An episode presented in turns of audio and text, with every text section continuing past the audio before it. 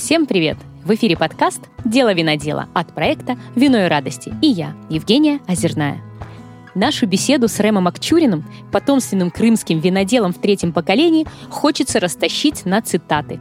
Рэм первый и пока единственный из крымских виноделов, получивший официальное разрешение построить винодельню на земле сельхозназначения – и вот наш подкаст мы записываем на почти достроенном производстве, которое в этом сезоне должно будет начать свою полноценную работу.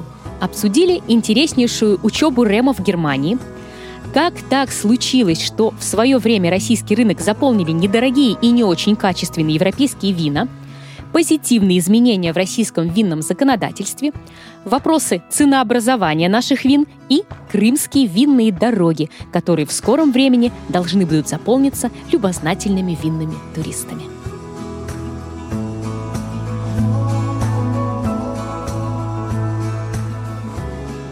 Рэм, я рад вас приветствовать э, в нашем подкасте «Дело винодела». А, это такая история, где э, каждый винодел может э, поделиться чем-то своим сокровенным. Нас слушают винолюбы, поэтому вот эти вот наши беседы, они помогают людям разобраться, так сказать, отделить зерна от плевел, да, и помогают нам с вами как-то влюбить людей в российское вино, потому что российское вино прекрасно, я искренне это считаю. Да, добрый день.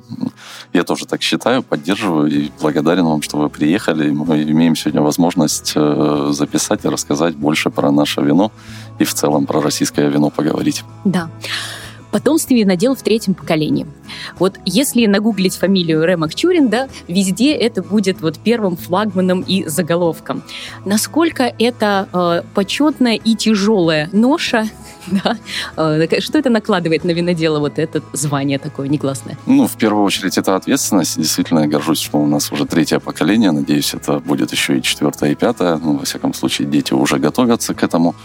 Ответственность э, перед родителями, перед дедушкой. То есть, как бы это банально не звучало, но еще мой дедушка говорил, что каждое поколение должно сделать чего-то большего, добиться большего. Тогда род будет развиваться, расти, и как бы все о нас будут знать.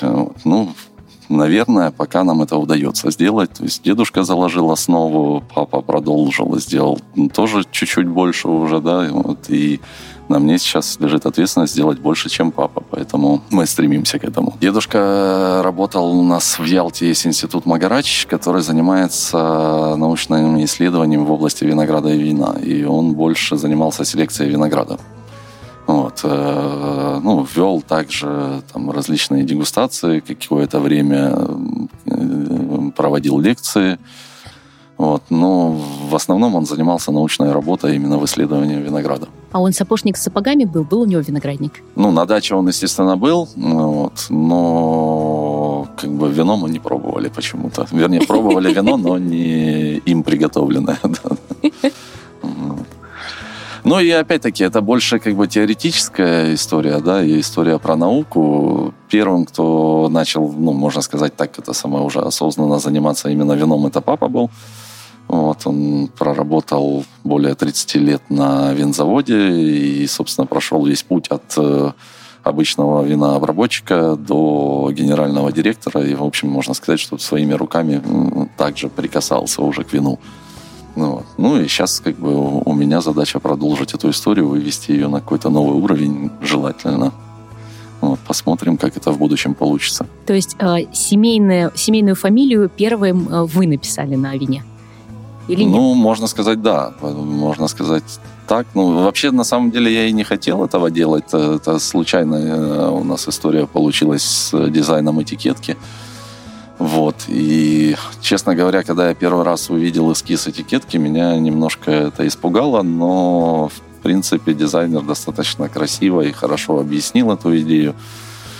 Ну, и как-то я поддержал и решил, что да, ну, это дополнительная ответственность, когда пишете свое имя и фамилию, да, поэтому шансов э, нет сделать что-то плохо. вы сейчас сидите передо мной в футболке, на которой написано Рэм Акчурин. Это случайно получилось. Как логотип имени себя. Это вместо бейджика, да-да-да. Но не каждый может себе позволить такой бейджик.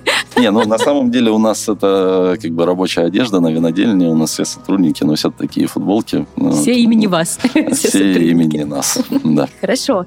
А, тогда расскажите по поводу этой этикетки, как она родилась, да, про что она? ну, про вино в первую очередь. Э, этикетка родилась еще в 2018 году. То есть, э, ну, изначально у меня в 2014 году уже как бы появилось четкое понимание, что я хочу строить э, собственное производство.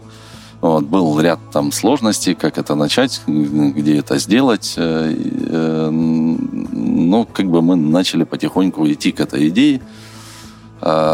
Какой-то определенный момент, это был 2017 год, э, я понял, что да, наверное, у меня все-таки получится пройти весь этот путь э, до постройки. И было очень хорошее понимание, как э, виноград выращивать, как, собственно, из него делать вино. Но вдруг мне стало страшно и непонятно, как вино продается вообще, да.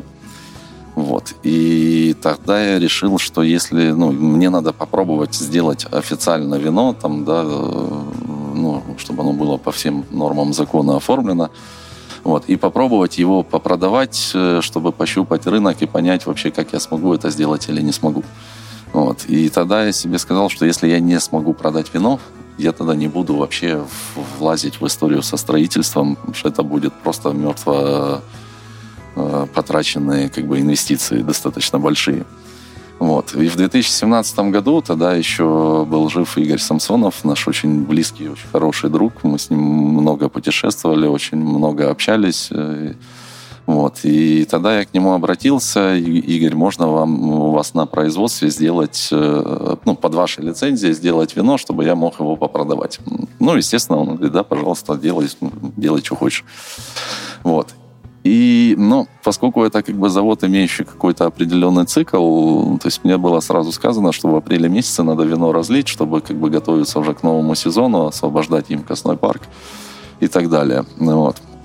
И мы начали потихонечку делать. Вот э, в, где-то в январе месяце Игорь спросил у меня, как там дела, что ну, у тебя с вином все ли получается. Я говорю, да, здорово, спасибо, вроде бы все идет по плану. Говорит, а что с комплектацией? Ты там бутылку, пробку, этикетку, там все привез уже? Я говорю, ну да, практически все привез, но у нас не было этикетки на тот момент. Ее не было совсем, ну, потому что все, что нам предлагали дизайнеры, как-то не, не цепляло и не нравилось. Вот. И чисто случайно тогда так совпало, что в, в Севастополь приехал один дизайнер, зовут его Юра Гулитов, он же э, как бы делал этикетку для эссе, для Олега Репина в том числе. Вот. И я об этом узнал, э, как-то ну, созвонился с ним, попросил встретиться. Поначалу он отказывался, говорил, что нет, я уже этикетками не занимаюсь, я больше в плакаты ушел. Вот. Ну, в общем, в итоге мы договорились о встрече на виноградниках. Я ему хотел показать, как бы еще тогда эскиз был этого проекта, как это будет выглядеть, как это здорово. Может быть, надеялся, что его что-то как бы зацепит, и он ну, появится идея, он нарисует ее. Вот. Ну и мы приехали сюда в феврале месяце, было достаточно холодно, и на виноградниках вы понимаете, что особо не, мало вдохновиться, Холодные чем можно. Лысы. Да, да, да. И мы как раз стояли на склоне, где собирались строить винодельню. Я ему показывал э, весь наш проект, эскизы, как бы э, объяснял, как это красиво будет. Вот. Э, ну и как художник, как бы он смог это все дело правильно сказать, визуализировать, да, представить. Он говорит, да, действительно, очень круто, замечательно. У меня тут одна идея появилась, я попробую ее перенести на этикетку. Ну, через какое-то время он мне присылает, значит, Э, первый эскиз, вот, э, говорит, это будет наш логотип. И вот как раз ну, в центре нашей этикетки есть такие палочки, и написано «Кчурин Рэм». Да? Вот, я сразу испугался, во-первых, зачем писать имя, во-вторых, что это за палочки, и, честно говоря, даже боялся как-то с ним разговаривать, обсуждать это, чтобы, не дай бог, не обидеть. Вот, он меня набирает говорит, слушай, ну что там, посмотрел как? Я говорю, ну да, вроде как надо обсудить, понять вообще идея, что... Ну, вот, на самом деле все очень просто получилось. То есть, когда мы стояли в феврале над виноградниками, ну, вот, э, вот шпалера, которая у нас находится на виноградниках, она очень э, идеально выстраивается в одну линию, да, даже в диагонально она красиво в линию выстраивается. Вот. И, собственно говоря, Юра предложил реализовать эту идею на этикетке. То есть палочки – это наша шпалера, а имя автора – это как раз виноградная лоза, которая, собственно говоря, находится на этой шпалере. Вот. И вот таким образом у нас родилась эта этикетка, которую мы до сих пор используем и будем дальше использовать. А, очень красиво и необычно, и она э, здорово прям бросается в глаза э, да, в винотеке. Спасибо. Вы учились в Германии. Так точно. Почему в Германии э, все во Францию едут? Ну, тут тоже целая история. Что, ну, изначально, да, папа меня готовил учиться во Франции. Вот, и всегда говорил, что это лучшая школа, давай учи французский, вот, поедешь учиться туда. Я ну, в школе так получилось, что учил английский язык. Вот, когда поступил в институт здесь, в сельскохозяйственный институт, я начал учить французский, но, как бы, понимаете, молодой студент, особо это не очень было интересно. Вот, и как-то вообще он мне не зашел. Ну, сложно было. И случайно так совпало, что к нам в институт приехал один парень с э, двумя профессорами, который э, на тот момент уже закончил институт в Германии, просто на каникулы приехал в Крым, привез с собой профессоров показать э, весь Крым. Ну и они решили почитать несколько лекций, собственно, виноделам, студентам, точнее. Вот. И настолько оно как-то все захватывающе, интересно и прямо здорово получилось. Вот, э, я подошел после лекции, спросил, как там можно к вам попасть в институт. Э, мне все объяснили, рассказали. И вот та идея, которую папа закладывал, что надо учиться где-то в Европе, да, э, в общем-то, она и реализовалась. То есть через полгода я уже поехал учиться в Германию. Вот. Ну и, наверное, еще этому способствовал как бы процесс обучения в Крыму на тот момент. Он был достаточно, ну, так скажем, программа была немножко устаревшая. Вот. Даже я иногда об этом рассказываю. Вот учебник по виноделию, который нам принесли, там с автором был мой дедушка.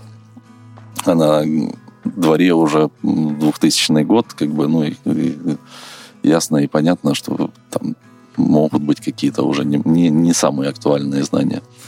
Вот. Ну, вот таким образом я и поехал учиться в Германию. А в чем наше виноделие отстало? Вот в чем? Не, не то, что оно отстало, просто, как, понимаете, так, к сожалению, исторически произошло, что на самом-то деле э, вообще наша винная наука, да, она очень хорошо развивалась и была достаточно фундаментальна. Вот, и там для этого, собственно, и Институт Магарачи, и многие другие институты, которые глубоко изучали процессы, но э, в 80-е годы антиалкогольная кампания, в принципе, всю науку убила. Вот, э, наука остановилась, перестала развиваться. А понятно, что весь мир, там, и Европа тоже, они продолжали это направлением заниматься, и как бы ну, к 2000 году все, что происходило уже в Европе, ну, мы были просто на там года отставшие, поэтому э, ну, более актуальные знания тогда можно было получить именно в Европе. Я не хочу сказать, что у нас прямо все так плохо. Не, все было замечательно, просто эти знания были чуть-чуть уже ну, устаревшие. А Расскажите об этом периоде своей жизни в Германии, да, что это за университет, чем он знаменит, э, вот, во-первых, да, то есть оттуда какие-то прям очень именитые выходили э, виноделы. Ну, оттуда каждый год выходят очень много именитых виноделов. Э, ну, вообще, эта школа виноделия на, на сегодняшний день считается вторая в мире чем она интересна? То есть, ну, помимо теории достаточно много практики, и, собственно говоря, человек учится гораздо лучше, когда он делает что-то своими руками. Да? За время учебы у вас есть там несколько проектов, которые вы должны сами реализовать. То есть читают курс лекции какой-то там по игристым винам. Да? Вот, э, то есть вроде как в теории все понятно, дальше вы делаете сдают, должны сдать практическую работу. Это значит, что э, надо там где-то закупить виноград, привезти его, переработать, да, то есть в школе есть абсолютно все оборудование, какое вы хотите, там любая лаборатория, любое, в общем, любая единица э, оборудования, какую только пожелаете. Вот, то есть вы покупаете виноград, привозите, перерабатываете его, закладываете игристое классическим способом, там, ждете минимум полтора года, ну, вот, потом снимаете с осадка, да, платите налог после того, как вы произвели бутылку игристого, потому что в, в Германии есть такой ЗЭК, что обязаны заплатить налог. Вот, и вы приходите на защиту проекта уже с этой бутылкой, вот, вместе с профессором обсуждаете, как вы делали, что вы делали. Там, если вдруг вы допустили какие-то ошибки, вы должны как бы объяснить, э, из-за чего это произошло и какие пути решения, там, чтобы в будущем этого не избежать. Вот, поэтому как бы, ну, в этом плане очень здорово. А что касается периода жизни, там, во время учебы, ну, поначалу было безумно сложно. Я даже несколько раз упаковывал свои чемоданы, хотел уже домой уехать. Э, ну, во-первых, я приехал туда без языка, и язык я, собственно говоря, в Германии выучил. И вот первые полгода самые сложные, потому что вы не знаете язык, вы мало чего понимаете. Э, через какое-то время вы начинаете уже хорошо понимать, но вот страх заговорить – это самое сложное, да, то есть перебороть вот этот вот языковый, э, языковой барьер. Вот. И получается, что вот полгода вы молчите – ну, что-то понимаете, но сказать не можете, потом вы начинаете разговаривать, ну, как бы вас уже воспринимают как э, молчащего, да, то есть и, и влиться в эту студенческую жизнь достаточно сложно. Вот. Ну, плюс для иностранцев, конечно, тоже тяжеловато э, туда влиться. Вот. Но э, как-то как вот все сложилось, срослось. Э, параллельно с учебой еще работал там на разных предприятиях. Вот самая интересная у меня работа э, была также в, э, ну, в той деревушке, где, собственно говоря, институт находится, Гайзенхайм. А вот, есть замечательное производство семейное, называется Бардон. Это фамилия хозяина. Вот, и мы с ним производили игристые вина классическим способом. В общем, это было прямо очень интересно своими руками продолжать это все делать. Ну, Потом э, был у меня период работы на, ну это уже после института, на достаточно крупном предприятии Хенкель, которое занимается тоже игристыми винами. Вот. Но это огромнейший завод, там порядка 190 миллионов бутылок в год производящий. Э, вот. Но очень современный и прямо интересно у них было посмотреть э, вот организацию, автоматизацию процессов. Э, да. Э, что у меня еще было? А, и вот как бы уже, можно так сказать, последнее место работы в Германии это была компания Kimatec, которая занимается производством оборудования для винодельческой промышленности. Да. Там от э, укупорки до... Ну, в общем, принципе, полный цикл линии розлива любого масштаба, скажем так. Интересно, при таком ну, объеме производства игристого Германия э, не на слуху со своим игристым вином. Ну вот, условно, есть там, мы все знаем, ну, в обывательском ну, понимании. Да, в обывательском есть, понимании почему-то Германия ассоциируется с э, пивом, да. А мне с рислингом почему-то Ну, ну, ну, все, как, когда я говорю, что учился в Германии, ой, да, они же там пиво только делают. Ребята, ничего подобного. В Германии очень много интересных регионов.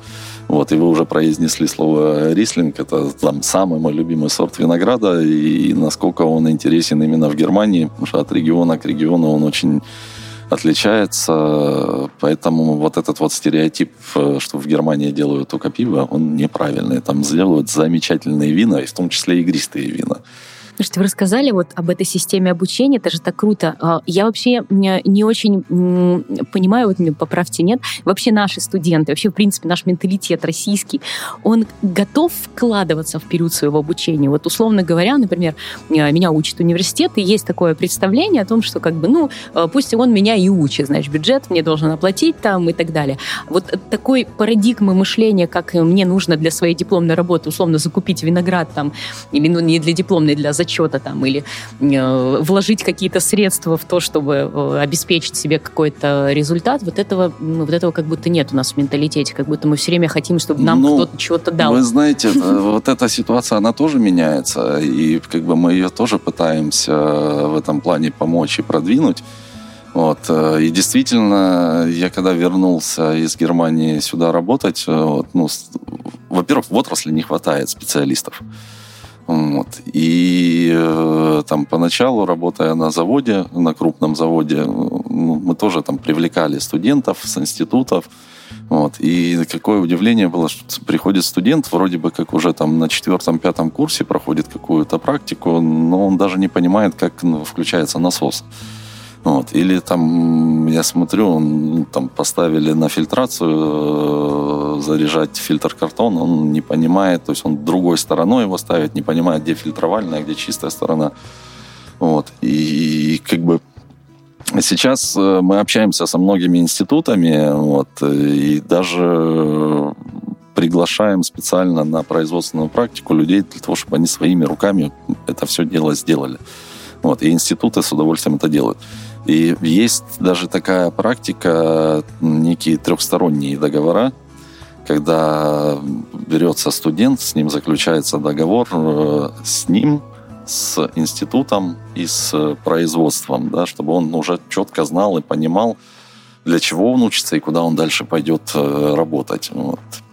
Я думаю, что потихонечку это все дело поменяется, и мы получим достаточно хороших студентов, э, особенно ну, как бы программа обучения виноделия, она достаточно хороша сейчас. Э, ну, а, я говорю про Севастополь и Крым, не знаю, как там дальше. Вот. И, в принципе, я думаю, что лет через пять мы уже начнем получать нормальных, хороших специалистов. Главное, чтобы они не уходили из отрасли. А вот, вот эта вот беда еще оставить их в отрасли. Причина, наверное, в том, что ну, ну, это так, оно со стороны смотрится э, как Э, некая романтика, да, это самое, ой, работа на виноградниках, там что-то делать, какое-то вино. Шляпа. Вот, ну, на самом деле это тяжелый физический труд, особенно работа на виноградниках. Вот. А мы всегда говорим, что мы вино делаем именно на винограднике, да. В подвале это уже так, это самое, больше стиль и направление вина закладывается. Вот. То есть, ну, люди, когда приходят, разочаровываются, да, э, что это не сильно так романтично, а здесь реально надо вкалывать, вот, и убегают в какие-то другие отрасли.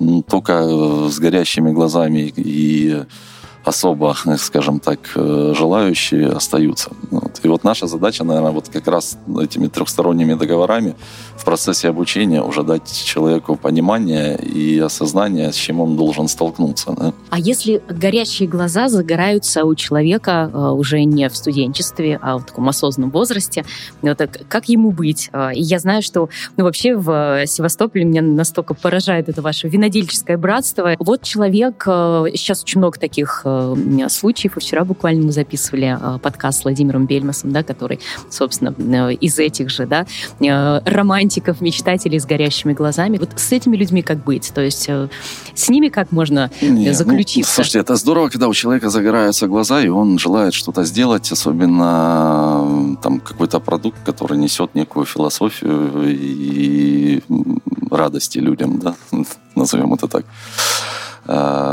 Ну, я тут хочу что сказать. На самом деле, э, действительно, там, ну, я практически каждую неделю встречаю каких-то людей, приезжающих в Крым с желанием посадить виноградники. Вот. Э, и на самом деле я вот наверное, 95% всех, кто приезжали, я переубеждал, что этого делать не надо. Вот, потому что, ну, ну, тут как, понимаете, как, ну, вот опять, э, все это рассматривают как некий романтизм, и такое прямо очень интересное дело. В принципе, вот когда человек приезжает с таким вопросом, можешь помочь, можешь как-то э, там проконсультировать. Я говорю, давайте начнем сначала. Во-первых, для чего мы, вам это надо, да? Ну, то есть, если человек говорит, что это как бы, ну, это же бизнес, столько виноделов, ну, для бизнеса, почему нет? Вот. Э, я сразу прекращаю общение, потому что как бы для бизнеса это другие процессы. А, если человек говорит, что, ну, как бы мне это нравится, я для души хочу, и я готов там погружаться в это, да, тогда мы продолжаем разговор, и, в принципе, задается следующий вопрос, а есть ли у вас какой-то бизнес, который сможет содержать этот, это хобби, назовем его пока так?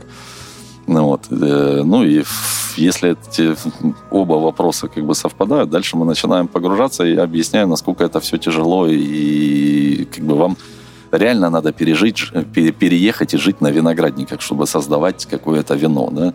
Вот. И в принципе вот когда вы полностью раскладываете э, все карты и показываете, да, у многих как бы ну, пропадает, так сказать, желание. Но есть люди, которые готовы в это дальше идти, и тому несколько примеров там у нас даже в Севастополе. Вот. Но только живя и работая на виноградниках, вы дойдете до вина. Вот это основное.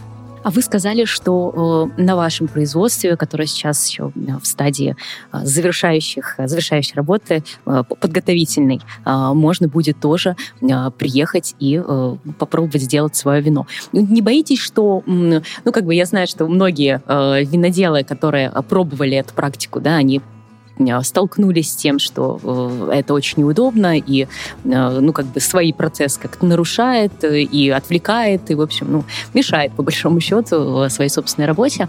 У вас нет таких страхов, вы все равно готовы принимать у себя?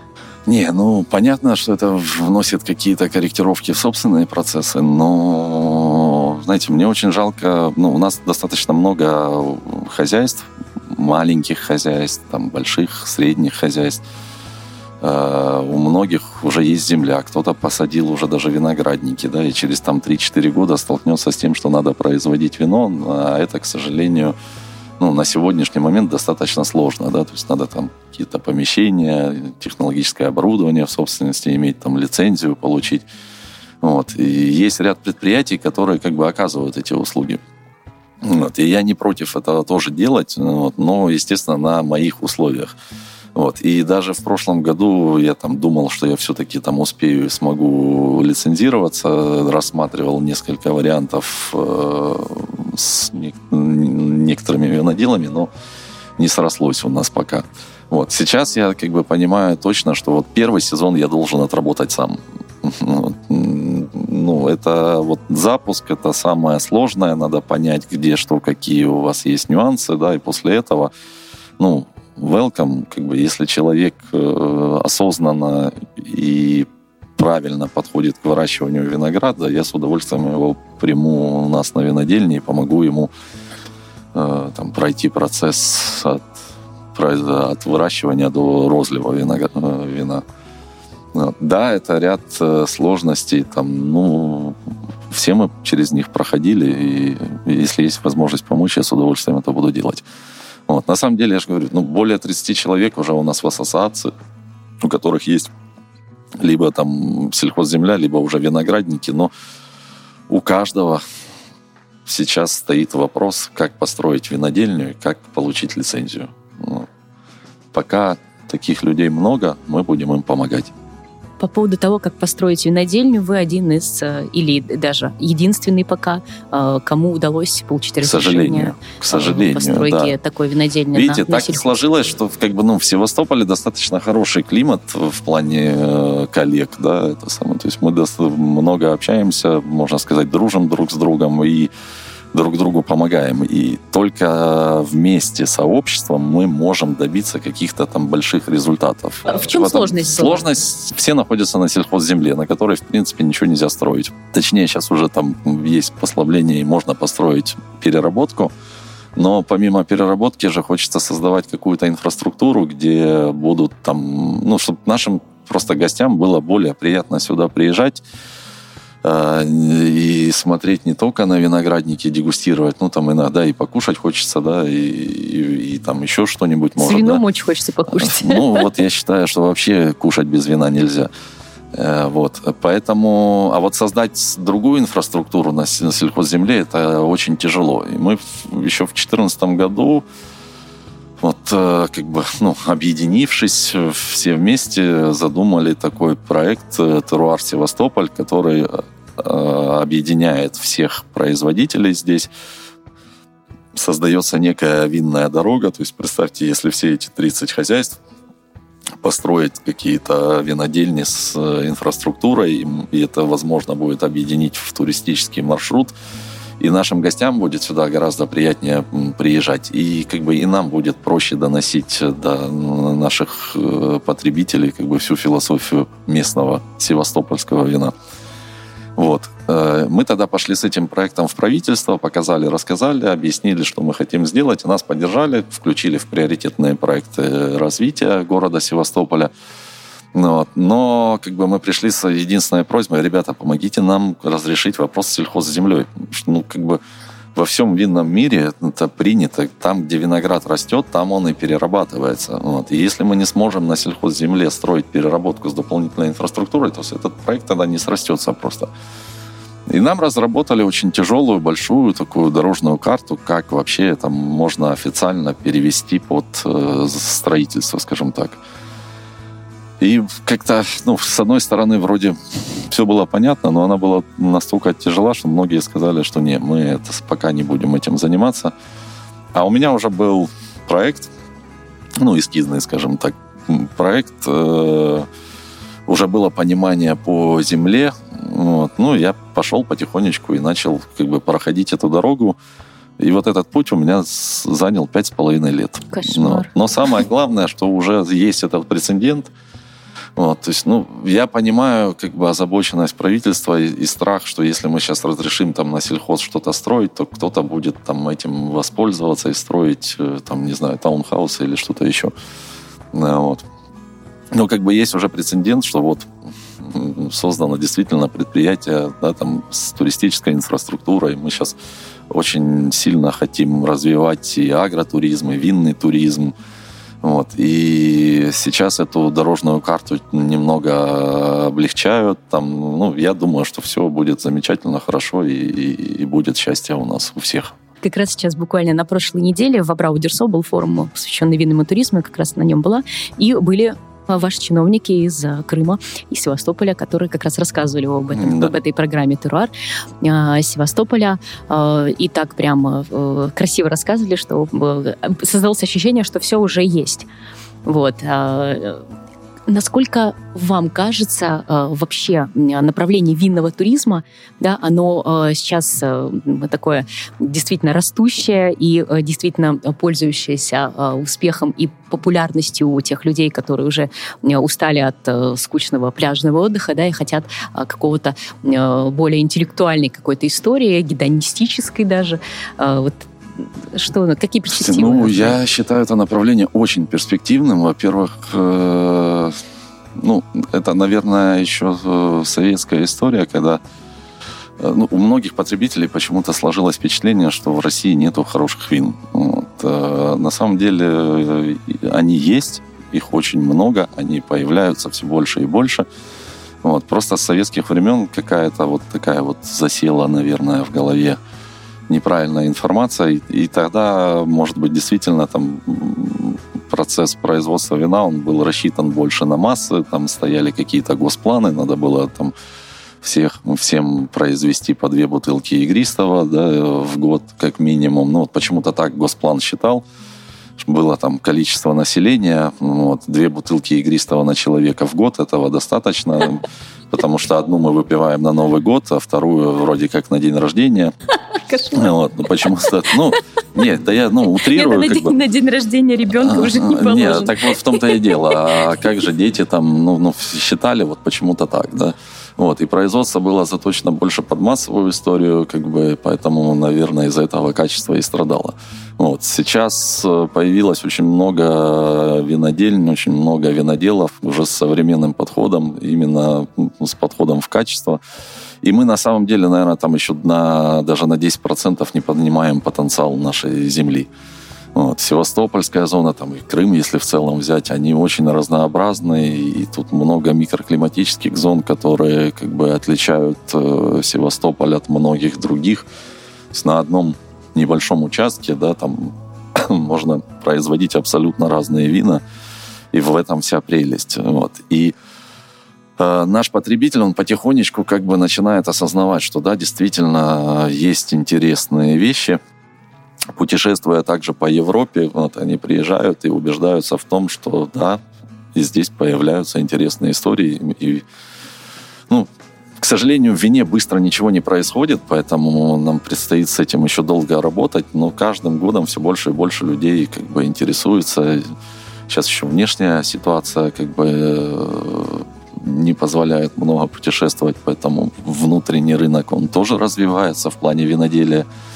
Вот, э, ну, а наша задача как бы не обмануть, не, э, как сказать, удовлетворить нашего потребителя, чтобы он ну, свято верил, что это все красиво и хорошо. Я думаю, что здесь еще э, есть вопрос к такой немножко кондовой, что ли, э, позиции туроператоров или там турагентов, которые считают, что ну, э, посередине пляжного отдыха вы выехали на винодельню один раз, и это уже у вас как бы видный туризм состоялся.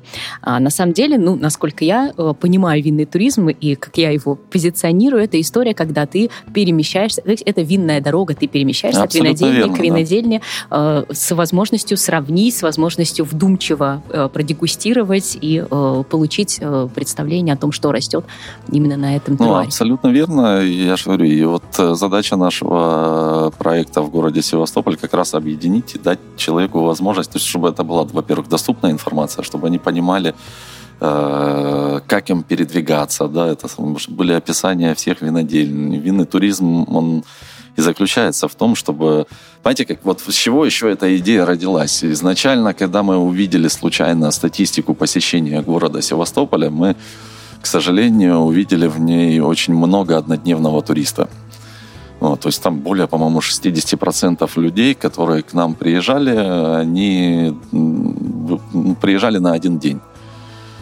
И уезжали куда-то там в сторону ЮБК и так далее. То есть, э, когда начали разбираться, в чем причина, то есть, ну, не была достаточно развита инфраструктура, да, и в основном сюда приезжали за неким, там, ну, назовем это патриотичным туристом, туризмом, да, то есть посмотреть там бухты, посмотреть там музеи, корабли. Вот, и, в принципе, это можно сделать за один день и уехать. Да. Ну, даже винный турист, который сюда к нам приезжал, который интересовался вином, а, но у него не было или на тот момент не существовало такое количество хозяйств, было, там, ну, условно говоря, два крупных предприятия, которые проводили открытые там дегустации, экскурсии. Ну, что такое для винного туризма? Ну, туриста там два предприятия, да, то есть он тоже это за день проехал и уехал. Вот. И отсюда и родилась эта идея как бы создать винный маршрут, который может задержать на 3-4 дня наших гостей. Вот. Здесь, я думаю, мы еще столкнемся, наверное, сталкиваемся с э, не особо развитостью э, маршрута именно транспортного, потому что ну, винный туризм подразумевает э, дегустацию. Дегустация несовместима вот с машиной. Именно, что мы и хотим создавать проекты со своей инфраструктурой, чтобы человек мог приехать, продегустировать, что-то перекусить, остановиться, переночевать, да, там, и уже Может никуда быть, пьяным за рулем от не, вас естественно, не никуда пьяным за рулем не надо ехать. А вот. Ну, а если вы планируете там 2-3 хозяйства, то, э, здесь, э, в принципе, все в шаговой доступности. Да? Там, возьмите нашу долину в селе родном, там я уже не помню сколько точно, но уже более там, 10 точно предприятий.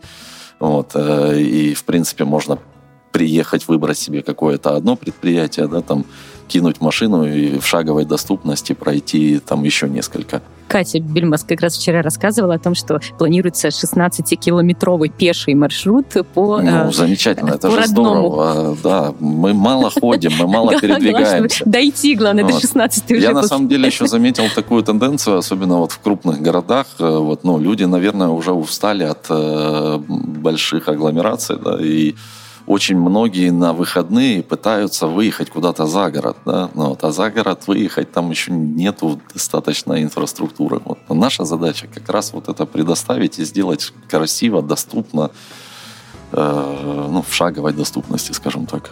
Еще самая большая претензия к российскому вину, вот я сейчас как раз а, у себя в блоге собираю всякие... Дорого, а, да? Кстати, Да, это, это самое. Это, это даже, да, это даже больная, такая история. Сейчас уже, сейчас уже, да. Люди говорят, ну, хорошо, российское вино, ну, убедили, ладно, наверное, кое-где что-то можно, значит, не отравиться шмуртиком каким-нибудь. Mm-hmm. Вот, вроде есть, да, и что-то красивое, вы тут фотки какие-то постите, да, окей, да. Почему так дорого? Я вот возьму там, не знаю, Чили, Францию, там, Италию, Слушай, ну, это на самом деле это такой достаточно глубокий вопрос. Э, вопрос ценообразования, он у каждого свой, да, и э, ну, вот подойти. Да, почему так происходит? Да? Ну, во-первых, а, давайте э, вот поговорим про импортеров вина, которые как бы привозят вино в Россию. Да? Так сложилось, что еще там в конце 90-х, начало 2000-х э, в Европе был переизбыток вина. Ну вот. И реально там отрасль стояла на грани э, уже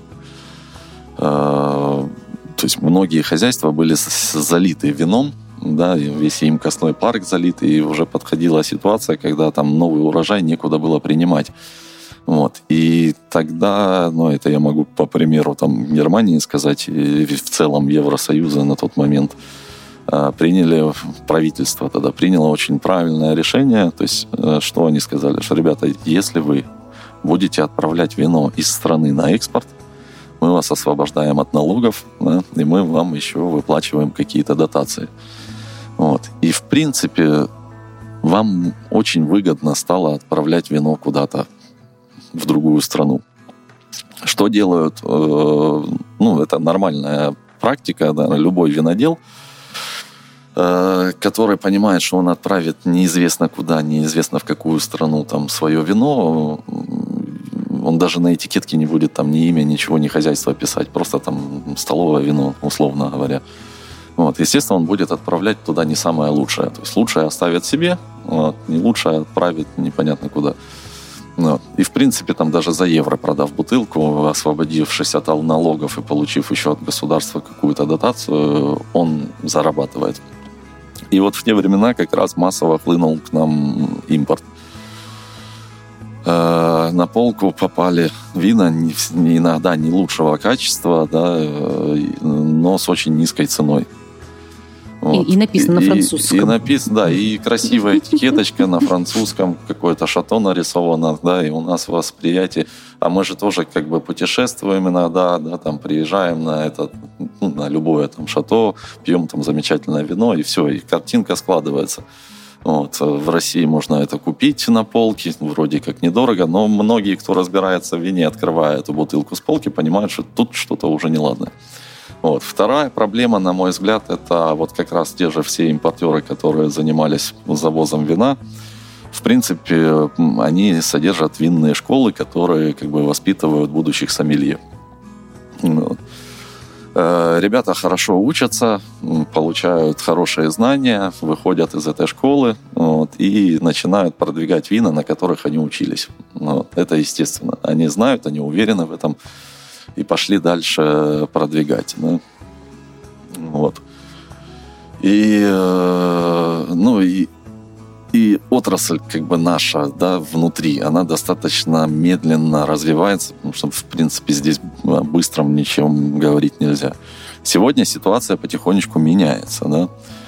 К вопросу о ценообразовании вина и сколько оно должно там стоить на полке, это у каждого свой подход. Но, но я всегда говорю о том, что, в принципе, себестоимость вина практически у всех одинаковая.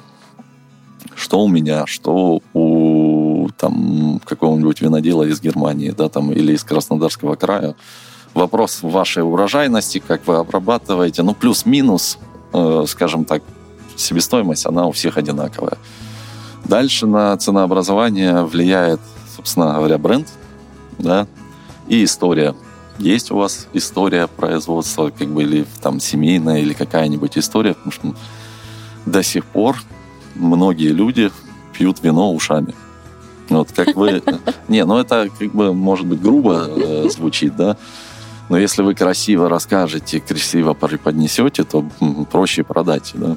Мне кажется, сейчас ну. не, не, не до сих пор, а сейчас все больше людей пьют вино ушами. Ну, это, наверное, такая э, отрасль, где необходимо много рассказывать. Я, всегда, я многим говорю, что, ребята, как бы сейчас произвести вино на самом деле не такое уж и большое искусство.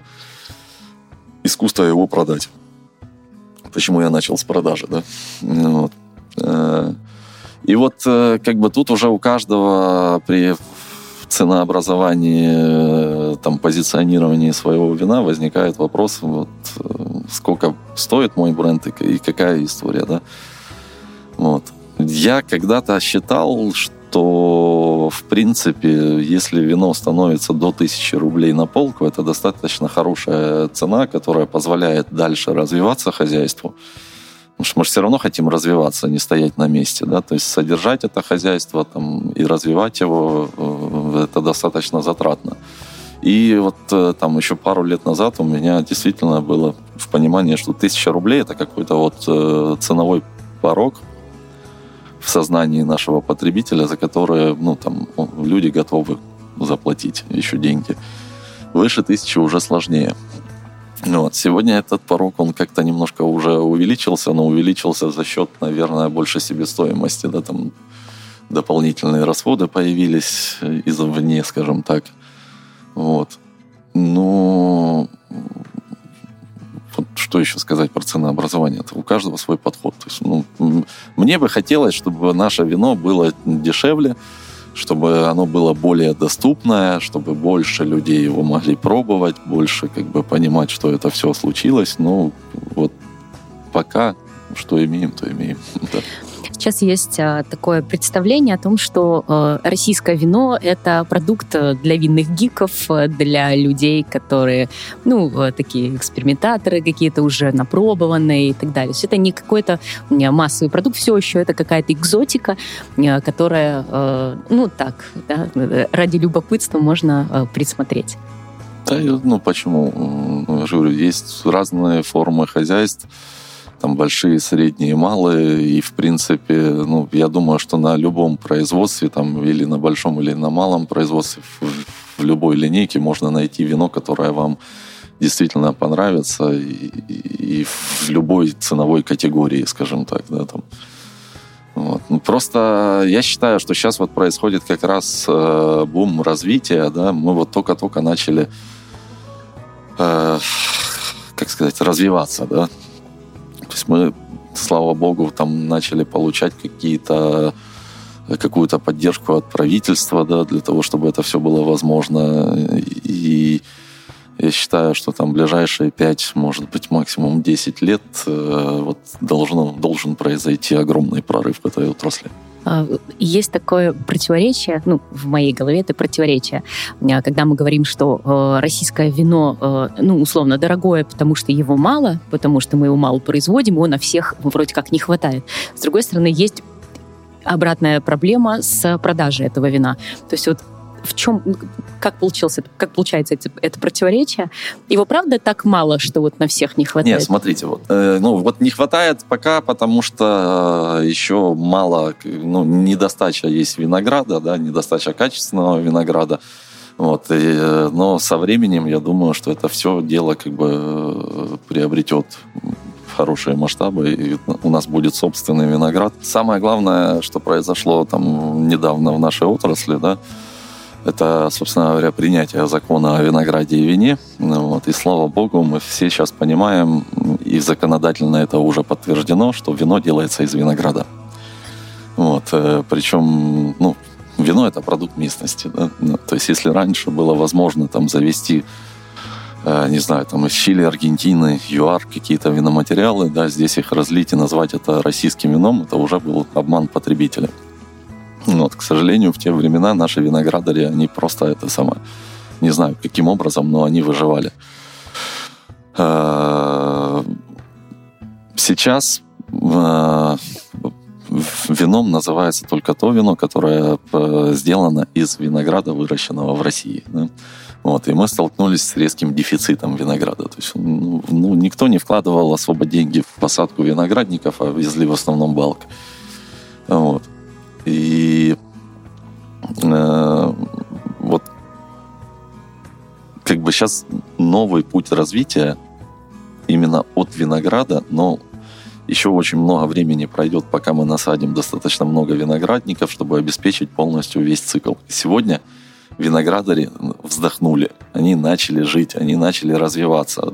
Раньше они просто, я не знаю, как это все происходило и как они выживали, Но чтобы вырастить э, хорошую бутылку вина, надо вложить очень много средств в виноградники. Вот, если вы начинаете что-то экономить на винограднике, у вас в конечном продукте это отражается 100%. Вот. Вот как раз по поводу виноградарей э, все говорят о том, что недостаток кадров и недостаток людей, которые вообще хотят, в принципе, этим заниматься. Да, все да, хотят а вот тут как быть раз тиктокером. Надо подключать, тут как раз и надо подключать и науку нашу, и, кстати, она тоже сейчас начала по-новому дышать, да, и вот те институты, про которые мы говорили, и воспитывать кадров, вот. Ну, я же говорю, это процесс не быстрый. Пройдет еще там десятилетия, пока мы выйдем на какие-то э, новые уровни, масштабы. Сейчас это все зарождается. Я знаю, что очень многие э, виноградари, виноделы э, в, на нашем юге э, сейчас экспериментируют с разными сортами винограда, пытаясь выяснить опытным путем, что здесь лучше получается, что урождается, не урождается, из чего лучше получается вино. А у вас довольно большой виноградник, выше, как это больше, чем у небольшого предпринимателя, но всего пять сортов. Не, 5, сегодня да? уже не 5, у нас сегодня 7 сортов. 7 сортов, да. но не 24, как у соседа вашего. Да, э, вот. Не, ну, слушайте, как бы мы вообще ну, изначально шли под, немножко по другому пути. Мы, виноградники, эта идея была моего папы закладывать виноградники, и мы их закладывали, собственно говоря, под э, историю с игристыми винами. Ага. Вот. И это еще, наверное, наследие тоже какого-то Советского Союза. То есть тогда думали и, и планировали масштабно, да. И у папы была идея посадить 300 гектар виноградников. На самом деле э, я очень рад, что этого не произошло, и, мы дальше не стали расширяться. И первая закладка у нас произошла сразу 60, почти 6 гектар. Всего два сорта. Вот. Э, это потом мы уже спустя 10 лет э, поняли, что не надо так э, много, и лучше экспериментировать с небольшими количествами. Сегодня у нас, значит, ну, основные пять сортов, точнее, два сорта. Это шардоне и мускат. Пятигран, французский клон. По гектару пино нуар, мерло и кабарне савиньон – вот. В прошлом году мы высадили наш местный автохтон, сорт винограда Кокур называется, и вот буквально две недели назад мы посадили еще один гектар Шененблана. Вот. И я же говорю, мы готовились к закладке именно под игристое вино. То есть, когда вы сегодня сажаете виноград, вы должны четко представлять, что вы из него должны получить. И отсюда отталкиваться, да, искать почву, там какой-то ну, участок, там климат, какой вам необходим в этом плане Севастополь очень интересен, потому что здесь разные климатические истории встречаются. Вот. Э, ну, но вот даже семь разных сортов это уже достаточно много. Я считаю, что, наверное, идеальная ситуация, когда у вас в хозяйстве там три, максимум четыре сорта, и вы, ну, как сказать, специализируетесь или э, ну да, на каком-то определенном сорте, но в разных его исполнениях. Но ну, экспериментировать надо. Экспериментировать надо. Пока мы не, не проэкспериментируем, никто не поймет, что здесь лучше получается. Все закладывалось под игристое, но от вас сейчас на рынке только тихий.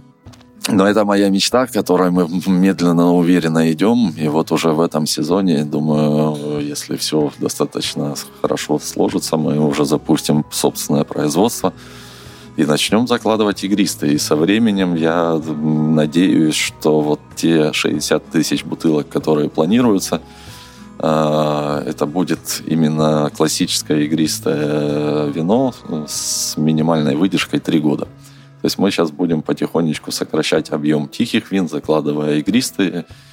Вот, и не знаю, через сколько, но к этому должны прийти. Почему именно классика? Э, многие считают, что э, классикой уже перенасыщен рынок. И вот ну, она, бы... она разная бывает. Ну, на самом деле, я не слышал такого, чтобы классикой был перенасыщенный рынок. Э, вообще категория игристые вина, она развивается и растет ежегодно. Да? И у нас, по-моему, как раз в этом сегменте, в классическом игристом, достаточно большой пробел. Вот, поэтому... Видимо, это у нас на, на той стороне моста, а Браудерсо распространяет это. Ну, я не знаю, ну, у меня другие э, это, по этому поводу сведения.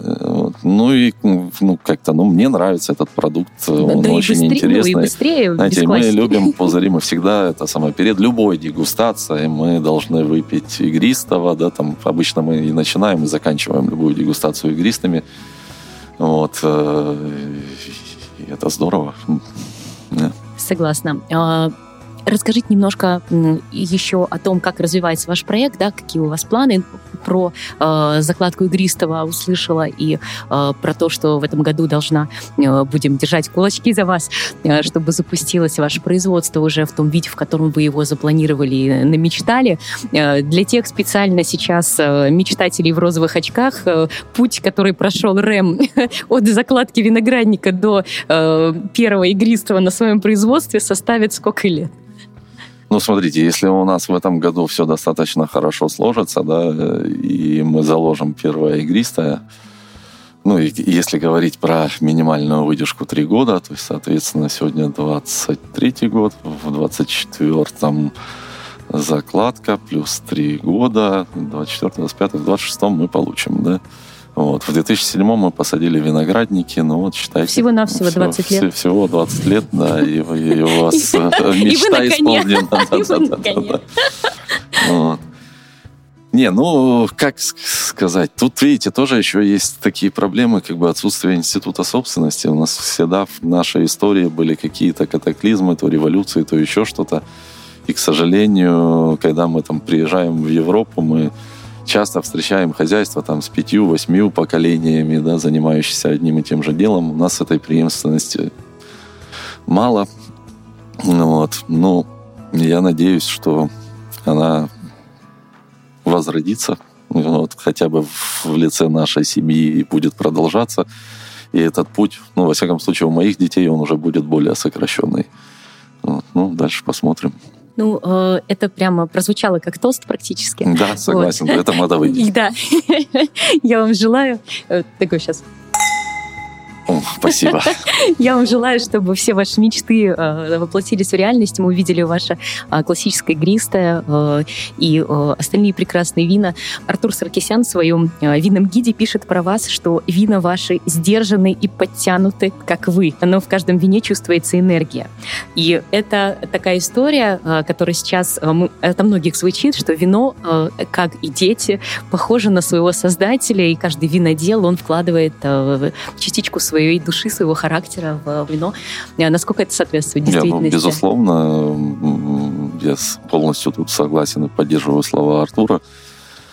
Э, Еще раз повторюсь, главное это вырастить виноград. да, вот. Э, Дальше в, в производстве наша задача его не испортить, да, и качественно переложить от, бут- от винограда в бутылку. И вот как раз-таки перекладывая, мы и вкладываем в том числе э, повторно свою душу в это производство. И, э, наверное, да, наши вина похожи на какой-то, ну, где-то проявляется наш собственный характер. Поэтому здорово, хорошо сказал. Надо взять себе на заметку. Я, кстати, не видел этого. Это прямо в винном гиде у него написано, А, да? 23-го года, да? Супер. Ну, спасибо. Я готовилась спасибо. к интервью. Спасибо, да. Да, спасибо. Артур замечательный совершенно в этом плане, очень точный в формулировках. Спасибо большое за интервью. Я рада, что вы нашли время нас принять. А, И э, успехов, еще раз успехов и Да, успехов. спасибо. Я также хочу сказать вам слова благодарности за то, что вы приехали к нам, э, посмотрели, хотя еще не достроившееся предприятие, но в будущем уже будет рабочее будет. Вот. э, Также сказать спасибо, что вы продвигаете всю эту историю с вином до наших потребителей. Это тоже немаловажный пласт работы, который, к сожалению, нам не всегда получается э, сделать самим. Вот. И я рад, когда есть такие люди, воодушевленные, любящие также наш продукт. Спасибо вам большое.